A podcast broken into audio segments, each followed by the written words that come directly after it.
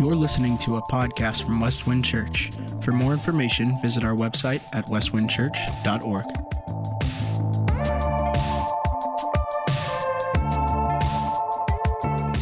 Well, as Chelsea said, we're in a new study. It's going to be nine weeks. So I want to encourage you to turn to Malachi chapter 1. It's the end of the Old Testament.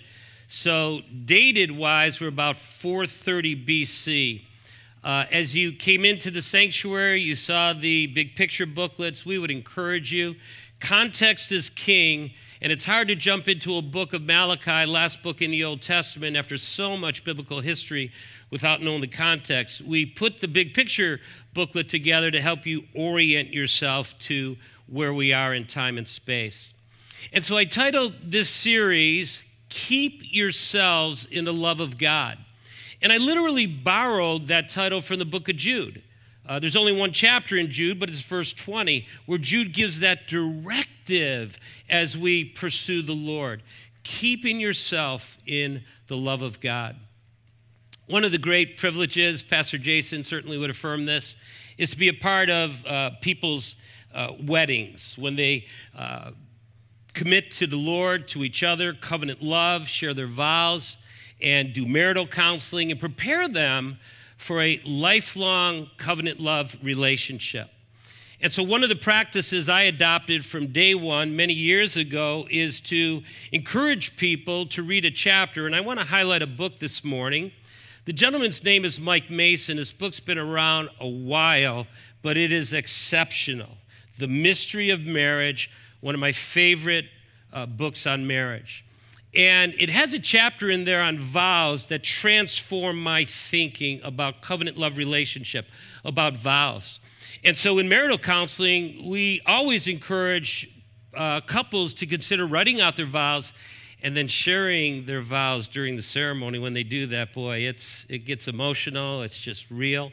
Ellen and i did that i'll never forget 33 years ago I know Ellen only looks like she's 40, but yeah, we've been married 33 years. And when we shared our vows together, it was one of the most intimate expressions of love uh, between us. The other thing that we chose to do was to frame our vows and uh, put it in our bedroom. And from day one, we have had our vows mounted there. Why? Every time we walk in, this is what we see. It reminds us of covenant love and how important it is. And you might be thinking, well, what's the big deal? Here's the big deal about covenant love relationships. Number one, I shared with Ellen as part of my vows, I said, honey, uh, some people think love is the glue or the cement that holds a marriage together, right? That seems kind of common sense. Well, love is essential, but I really believe our vows is what holds our marriage together. Why? Vows withstand the test of time because marriage can be difficult, right? It's tough to love sometimes. And when you go through those painstaking aspects of marriage, what holds you steady? Your vows, your covenant, right? The old school, for better, for worse, for richer, for poor, in sickness and in health, till death do we part. That was the traditional vows. That's why vows are so important. But secondly, and more importantly, is this God is a covenant initiator and covenant keeping God. Please remember, that's 50,000 feet. If you read Genesis to Revelation, you read a God who initiates covenants and then keeps his covenant. He will never break it. Why? He cannot deny his name. What a remarkable thing. And so, uh, six times in the book of Malachi, God is going to reinforce his covenant love relationship. But again, he's been with Israel now for about 1600 plus years. So, this is renewing your vows. This is re engaging the foundation of God choosing Abram all the way through the nation of Israel and then to the church. Six times you're going to see that as we journey through this tiny little book. And so, I want you to think about the book of Malachi like a love letter from God to each one of us. Yes, to Israel, very personal, but boy, the truths the concepts are Genesis to Revelation, it's all inclusive. So the love letter opens like this it's on the screen Malachi 1 1. An oracle, the word of the Lord to Israel through Malachi. Notice what God says. Again, they've been in relationship now for about 1600 plus years. He says, I have loved you, says the Lord. Isn't that a beautiful thing to say to an individual? You know, I talk about my mom all the time, but one of the ways I've chosen to close our conversation, which is daily, is say, Mom, I love you. And she reciprocates. Those are beautiful, beautiful words. I have loved you, says the Lord. Friends, covenant love is the theme of Scripture, it's foundational. Think uh, just for a moment about Jeremiah 31 3. Jeremiah says, I've loved you with an everlasting love. It's a beautiful statement. Lamentations 3:23 The steadfast love of the Lord it never ceases. His mercies are new each day. Great is God's faithfulness. You jump to the New Testament John 3:16 for God so loved agape the world. Put your name there that he gave his one and only son that whoever believes in him will not perish but have everlasting life. Romans 5:8 God demonstrates his love towards us in that while we were yet sinning what did Christ do? He died for us that's the demonstration of love. Jesus says there's no greater love than one lay down his life for his friends. And then 1 John 4:19, we love him why? Because he first loved us. That is the absolute resounding core foundational theme of scripture, covenant love. Now, sadly, look what Israel says. Verse 2. But you ask, how have you loved us? Think about that, folks. This is an intense dialogue between lovers who are in a covenant love relationship. God says, I love you. And then the response is, Oh, yeah, really? How? Just imagine 33 years this fall, I come home, it's Friday, and I have this beautiful bouquet of flowers. And I present it to Ellen after 33 years of marriage. I says, Honey, I am really looking forward to our weekend away. And her face tightens up with a stern voice. She says to me, as I say to her, I love her. And she says, Oh, really? How have you loved me? That's what's going on in Malachi, guys. And that's not a stretch. God has done so much for his people, and they're questioning his love. And so, here, if you have your Connect card, Malachi opens with God's hurt. And really, the foundation of the uh, book of Malachi is God's heart is broken. And friends, please hear me. In the book of Malachi, everything's at stake. Why? Think it through for a moment. What's the two great commandments in Scripture? Love the Lord your God, how? With all your heart, mind, soul, and strength. What's the second? Love your neighbor as yourself. That is at stake. If we don't have a vertical love relationship with God, all in, how can we love each other?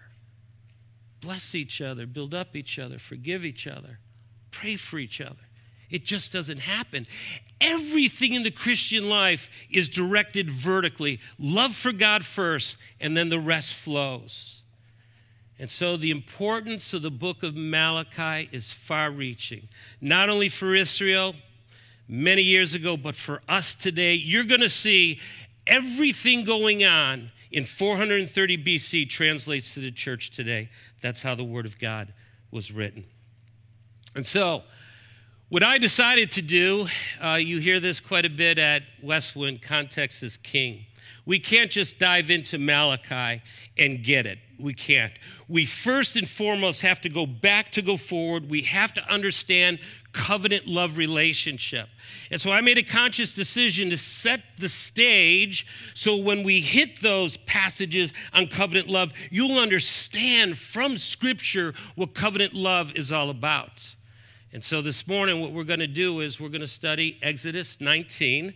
And I want to invite you to turn there. We're going to look at the first uh, eight verses. So, give you a moment to turn there. Exodus 19. I believe this about Exodus 19.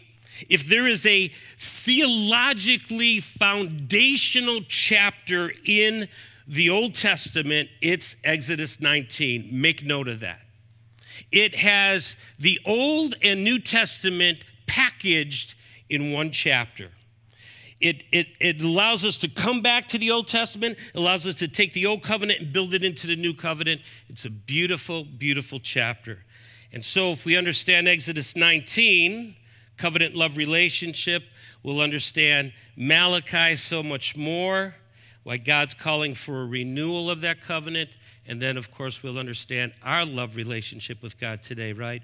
Revelation 2, to have a first love relationship with God through Jesus Christ. So please stand with me.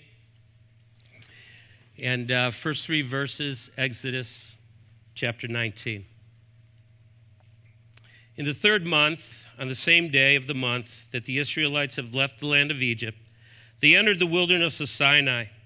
And they departed from Rephidim. They entered the wilderness of Sinai and camped in the wilderness. And Israel camped there in front of the mountain. Notice this next verse, so important when you think about covenant love relationship. Moses went up to the mountain. Why? God is high and exalted. So he goes up, he's standing in awe of God. He meets the God of glory on the mountain, and the Lord called to him from the mountain. Can you imagine that intimate relationship between God and his servant Moses? And then God says, This is what you must say to the house of Jacob and explain to the Israelites. Please be seated. Think it through. God's initiating, right? He designates a place for meeting. Moses is called up. There's a dialogue and interaction. And God says, Here are the words my people must know to understand one thing covenant love, and how to live in my love, how to keep yourself in the love of God. So, Please know this uh, Israel has been in that covenant love relationship for uh, some time. Why? Because that covenant goes back all the way to Genesis chapter 12, where God called Abram to do what? Leave Ur the Chaldees, people, family, everything to do what? Become a great nation, to have a great name, uh, to inherit a land, Israel, and to create a seed, a seed that would bring forth redemption through Jesus Christ our Lord. So the journey continues from Genesis 12 to Exodus 19. Now, look again at Malachi 1:1. An oracle, the word of the Lord to Israel through Malachi. Malachi, please make note of this, is so important. Names matter in the Bible. Malachi means my messenger.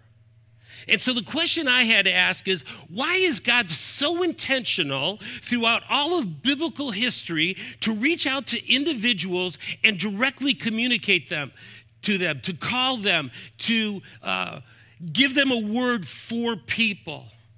Well, folks, there's one reason and one reason only. God initiates because he wants us to know him to have a love relationship with Him. He's the one who reaches out, He's the one who establishes the covenant, and then we have the privilege to walk in it. Thank God that He calls individuals like Abram, Moses, Esther, others to do His work and His will. Now, I would suggest this because God knows loving well is hard. He's given us counsel in His Word. He's going to give us counsel through Moses now in Exodus 19. He gives us counsel, instruction, admonition all the way through the Old Testament. But once again, he's coming to his people in Malachi. And he's coming as just a loving spouse saying, Can we get this right? Can we renew the covenant love relationship? God's initiating because he cares. Now, what's going on with Israel? If you want to know how Malachi is written, basically, right now, Malachi says that Israel's heart has grown cold. Israel has a half heart, if you will. And friends, I don't know about you, but that's one of the great tensions of the Christian life. I've been a Christian over 40 years, and I've seen my heart grow cold at times. I've seen my love drift. I've seen Keith become first and not Christ. Ephesus experienced that. The book of Ephesus closes, chapter 6, 24, to a church that loves Christ with an undying love. One generation later, they have forsaken their first love. It can happen to any of us at any point in time. So God is nurturing this love covenant relationship. And so he cares. He longs to be in that intimate fellowship with us. He wants us to fulfill the two great commandments. And we're going to see in the book of Malachi, our vertical relationship is intimately connected to our horizontal relationship. Love God well, we will love each other well. If loving God well is compromised, it's impossible to love each other well. It's just impossible. And so, where do we go from God's hurt, his heart is broken? Exodus 19, secondly, is all about God's help. Again, He's an ever present help in time of trouble. He's coming to us to help renew, to keep that covenant love relationship. So look at verse 4. Look what God says. God says, Israel, you have seen what I did. Eyewitnesses in the Bible are very important. We, we see that in the resurrection account. We talk about 11 eyewitnesses. Scripture is always calling on eyewitnesses to report on these spiritual realities. So God is saying, Israel, open your eyes, jockey your memory. Do you remember? That's a great theme in Scripture. Look back to look forward. You have seen what I did to the Egyptians, how I carried you on eagle's wings and brought you to me. You know what the most often repeated story in the Old Testament is? The exodus of Israel from Egypt. Why? It's all about one thing redemption and covenant love. That's why this morning's title is Redeemed for Covenant Love. You're redeemed, and then you enter this love relationship. What a beautiful thing. Now, please hear me on this because this is remarkable. Exodus 19. Most people don't think in terms of the Old Testament's value or gospel or how Christ centric it is. I want to share this with you. This one verse summarizes God's salvation plan, and don't miss this, for all people, for all places, for all time.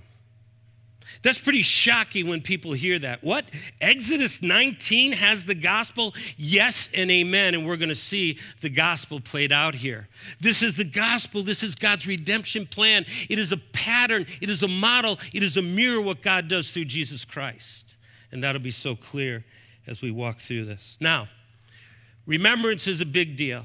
Why do we celebrate communion, the Lord's Supper? Do this in remembrance of me. The Hebrew worldview was always look back to look forward. If he was faithful here, he can be faithful here and tomorrow. Why? The Lord doesn't change. He's the same today, yesterday, and forever. That's the beautiful picture of remembering. And so, three things that we can remember just from this one verse. Number one, that God brings us out. And God is saying, Israel, always remember that God brought you out of slavery. Friends, Christians, please hear me. If we ever forget the day of our salvation, we are losing a lot. Remember the day of your salvation. Remember the day you bowed the knee to Christ. Remember the day Romans 6, 7, and 8 took place. You went from bondage, a slave to sin, now a slave to righteousness, a child of God filled with the Holy Spirit. Never forget that God redeemed you through the precious blood of Jesus Christ. Secondly, Remember this that God lifts us up. How? Look at the metaphor here on eagle's wings. On eagle's wings. This is so symbolic, we could spend weeks on the metaphor of eagle's wings, but can I give you three things about God lifting us up on eagle, eagle's wings? Do you realize eagles are birds of prey? They're ferocious. You don't want to mess with an eagle, period. So God uses this picture of how, as an eagle, he came into Egypt and he rescued his people. He overcame the number one world power of the day. God did it. We stand in awe of him. Secondly, the eagle is a bird of rescue. Some of you who are J.R.R. Tolkien fans, how many out there? Lord of the Rings? Nope, just me, me and Greg. What is it, an old guy's flick or what? I don't know. You guys don't like Tolkien? I'm out of here, man. No. Caitlin says, good. How old are you? All right, so good. I like that. I love some of the scenes in Tolkien, but this is one of my favorites. Do you remember it? They're on the ledge, it's fiery, there's goblins, one of the ugliest creatures ever created in, in cinema, and they're all like ready to. the eagles are coming. The eagles are coming. Tolkien took that from Scripture. He was a believer. Tolkien was the great influencer of uh, C.S. Lewis. Tolkien mentored Lewis, and then he wrote Chronicles of Narnia. This is the beautiful picture, folks. Rescued. We're redeemed. We're redeemed for what? Covenant love. Way to go, Tolkien. Third, the wings also depict nurture and tender loving care. Friends, ah, what happened today in Ames, or this weekend in Ames, Iowa, it just rips your heart out, right? It just rips your heart out. And it's devastating anywhere you go across the land and beyond. Hopefully, you're still praying for Ukraine and President Zelensky and, and that the war will come to an end. I mean, there's so much tragedy today. But there is a nurturing God who likens himself to a mother eagle. Do you realize the, the eaglets are basically helpless for the first 100 days? And mom nurtures. Some of those nests can weigh up to a ton a thousand, two, how much is a ton? 2,000, right? You with me? Who cares? They don't know. Yeah, that's that you learned that way back then. Uh, we don't we don't talk about tons. Uh, it's 2,000 pounds, right? All right. I mean, this is nurture. This is care. And what a beautiful thing. Not only does he redeem Israel from Egypt, he's providing manna, water, presence a pillar of fire, a cloud. He is with them like a mother eaglets with a mother eagle is with the eaglets. What a beautiful, beautiful picture. And so, third thing we remember about the exodus from Egypt is that God draws us near. Friends, in the Old Testament, you have the mountain, and then in the New Testament, Matthew 5 through 7, you have the mountain where the Sermon on the Mountain was given a mountain, a place of majesty, a place of glory where God is revealing himself. Jesus, of course, preached his greatest sermon, Matthew 5 through 7, uh, Sermon on the Mount. We, we, we stand in awe of it. But here, God is meeting his people. Moses, kind of like the face to face, and he comes down, and, and the people are at the base and they're standing in awe, but he's drawing near. Come close.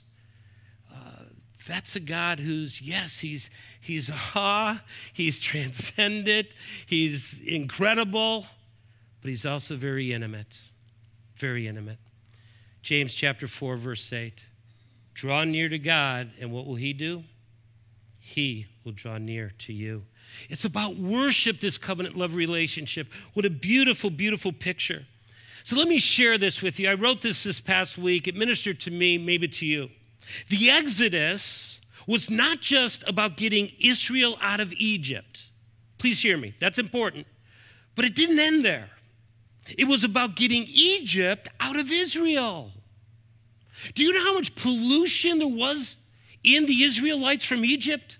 The pagan lifestyle, the idolatry, the just, ugh. They weren't worshipers of God.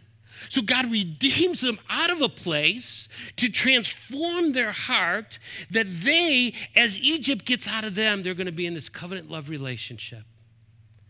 And the analogy is true of us, folks. When we come out of the world, when we leave that lifestyle of sin, God begins that sanctifying process to transform us into the image of Jesus Christ. What a gift. So, don't think of salvation as an end in itself. It is the beginning of a beautiful process, being like Jesus. There's always more to come. And what is that more? It's God Himself, it's worshiping Him in spirit and in truth. Now, can I encourage you, and this might be new to you? Exodus, then, is a picture of salvation through Jesus Christ. Have you ever thought about that? That's why it's the most often repeated narrative in Scripture. It's a picture, absolutely, hands down, of what Jesus Christ has done in the New Testament. There was an alignment between the Old Covenant and the New Covenant. This wasn't different than this, there's an absolute joining of the two. And so, think about your own faith journey this morning. May I ask you, have you seen God redeem? Redeem you from the pit, Psalm 40? Redeem you from the slavery of sin that so easily besets us? Have you seen God active in your relationships? Marriage, children, family, extended family, at work, community? Have you seen God work through ministry to make you more like His Son? Every believer should have the experience that God longed for for his covenant people, Israel. Why? We're in covenant relationship with God through Jesus Christ. What a blessing. And so, for me, as I studied this past week, I had to ask the question how then? How then could Israel say, How have you loved us? How could they say that? And then, maybe more personally to us, how can we stand back at times saying, How have you loved us, Lord?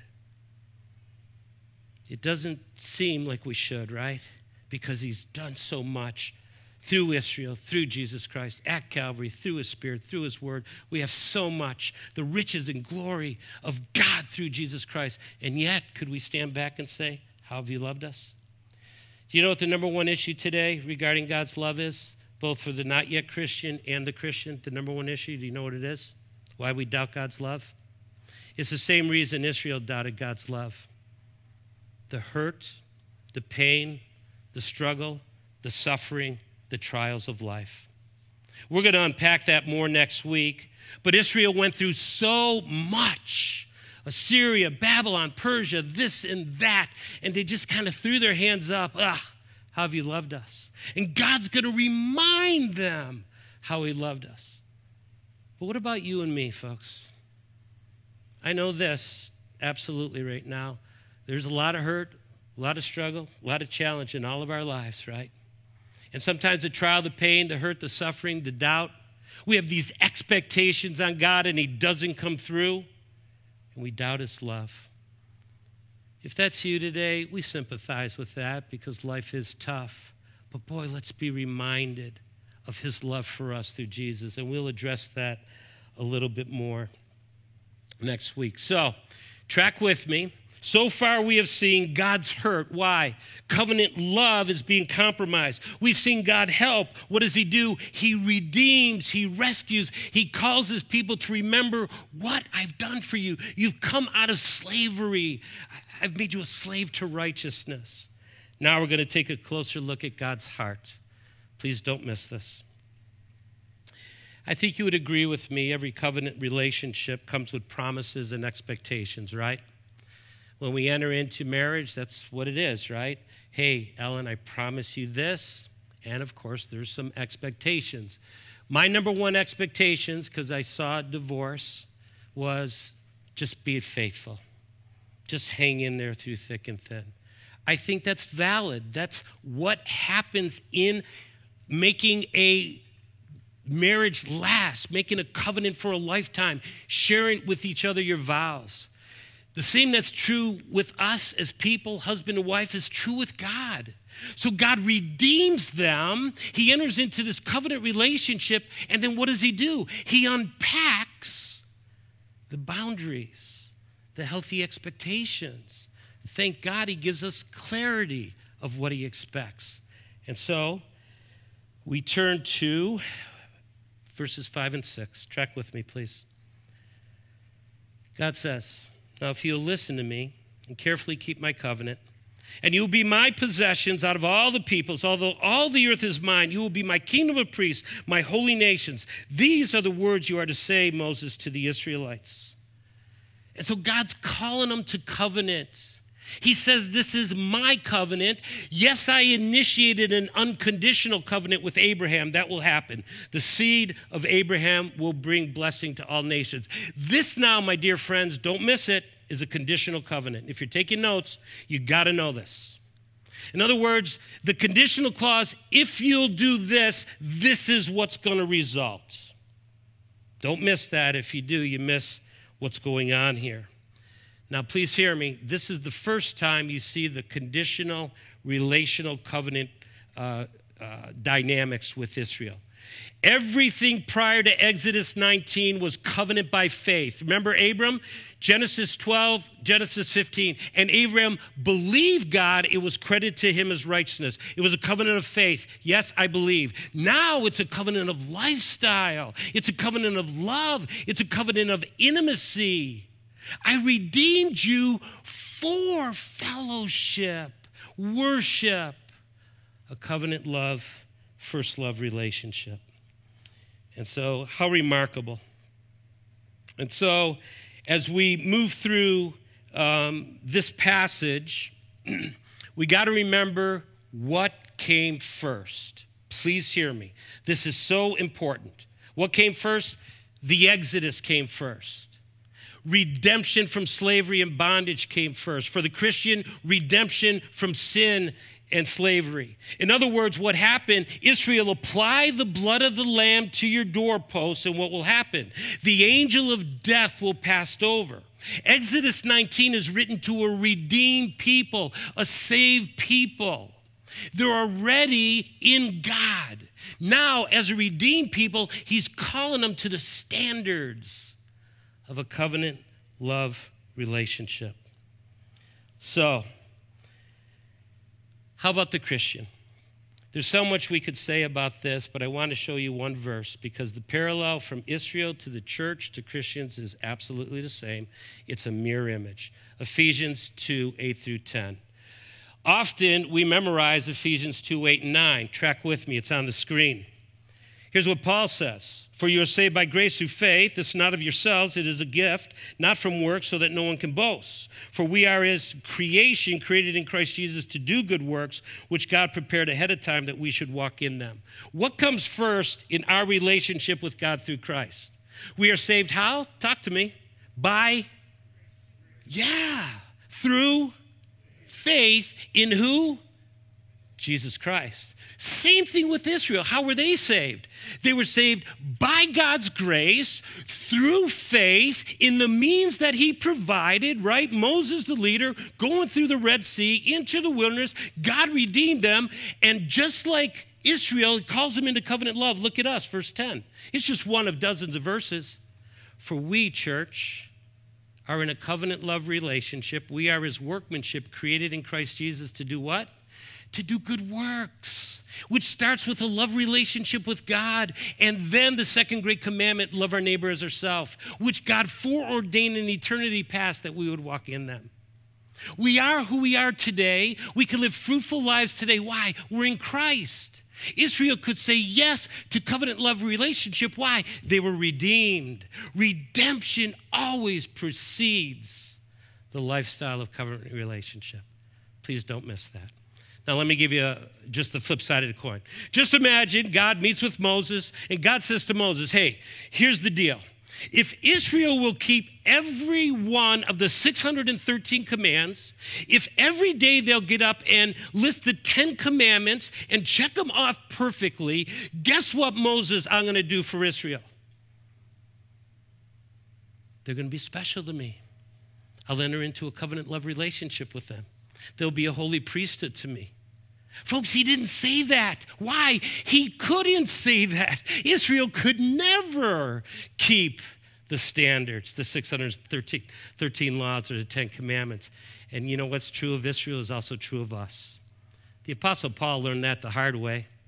He said, Man, I tried. I was a Pharisee of Pharisees. I was zealous for the law. I went all in. Philippians 3, I counted all but rubbish for the sake of knowing Christ and the power of his resurrection. That's the gospel. Put away our good works, our efforts, our performance, our doing, why we can't do it. And so God does something for Israel and for us. He redeems us through the blood, right? Sacrificial lamb, through the blood. Behold the Lamb of God who takes away the sins of the world. That is the gospel. And what a joy. And so, as a lover, God expresses his heart towards Israel as a prized possession, establishing a covenant. As a lover, God does the same for us. I've saved you by my grace through faith in Jesus Christ. It's a gift. Never forget that. The word for gift is grace. Why? So we would live in covenant love relationship. Now, we've, we've seen God's hurt, his heart's broken. We've seen God help, God to the rescue. What was the third point? We've seen God's heart. He's passionate for this relationship. We're going to close with God's hope, and we wrap up here. God's hope. Look at verses 7 and 8. This is striking, and this is the gospel. This will be, hopefully, the aha moment for all of us. Let's close here. After Moses came back, he summoned the elders of the people, set before them all these words that the Lord had commanded him. Then all the people responded, We will do all that the Lord has spoken. So Moses brought the people's word back to the Lord. Let me ask you a question Did Israel do all that the Lord had spoken? Folks, it wasn't days till they were grumbling and complaining. It wasn't days till there was a train wreck spiritually. Do you know what is built into Exodus 19? The gospel. Yeah, we're going to do it. We're all in, Lord. And two days later, the train wrecks. It's impossible to do what Israel said they would do. And you know what that suggests? If it's impossible for Israel, if it's impossible for us, there must be another way. You know what that other way is? Salvation through Jesus Christ our Lord. You know what is in 8 in Exodus 19, the gospel? This passage is pointing to Jesus Christ, the Messiah and Savior. This passage is saying that it's got to be by grace. Why? We all fall short of the glory of God, every one of us. And so the gospel is in 8. Looking forward to the Messiah. 2,000 years later, we look back to the Messiah and say, Jesus, thank you for rescuing us. Thank you for doing something uh, for us that we couldn't do for ourselves. Now I want to close. Matthew 5:48 just a reminder Jesus gave the standard on the sermon of the mountain. He says be perfect as your heavenly Father is perfect. Anyone here ready to say count me in, Lord? Be perfect? Anyone want to go into a marriage relationship say, "Hey, I'll marry you if you're perfect?" I'm the guy, I'm perfect, you can marry me. It doesn't exist. Jesus threw out this standard not to trick us, but to say, guys, there has to be another way. If we can't be perfect, what is it? The gospel of grace. The innocent sacrificial lamb, unblemished, was shed. The blood was put on the doorpost. The angel passed. Jesus, the Lamb of God who takes away the sins of the world, the innocent, unblemished lamb, sacrificed on behalf of you and me. That's the gospel. That's the gift. Israel looked forward to the Messiah. We look back to the Messiah, and we enter into a covenant love relationship by virtue of what Jesus Christ has done, not what we've done. And so, you know what's beautiful right now? You and I are in an unconditional covenant love relationship. Why is it unconditional? Because Christ performed because we couldn't. He accomplished that which was impossible for us. Now, let me close with one final thought. We're all covenant breakers, I think we would agree. But here's what God has done through Jesus Christ. Matthew. Do you remember when Matthew wrote this really interesting statement? The Holy Family left Bethlehem. They got a vision hey, get out of Dodge. Herod's going to kill you. They go where? To Egypt. Herod the Great dies. They get another vision. They leave Egypt, go back to Nazareth. You know what Matthew 2 says? Out of Egypt I called who? My son. His name is Jesus and Israel. Here's the encouragement this morning Jesus Christ is the new Israel, Jesus Christ is the new Exodus. Jesus Christ came out of Egypt, just like the nation of Israel came out of Egypt. Track with me in Matthew. What happens in Matthew chapter 3? Jesus goes and gets baptized. The Father says, I'm pleased in my Son. What happens in the Exodus? The Exodus, they leave Egypt. What's the first stop?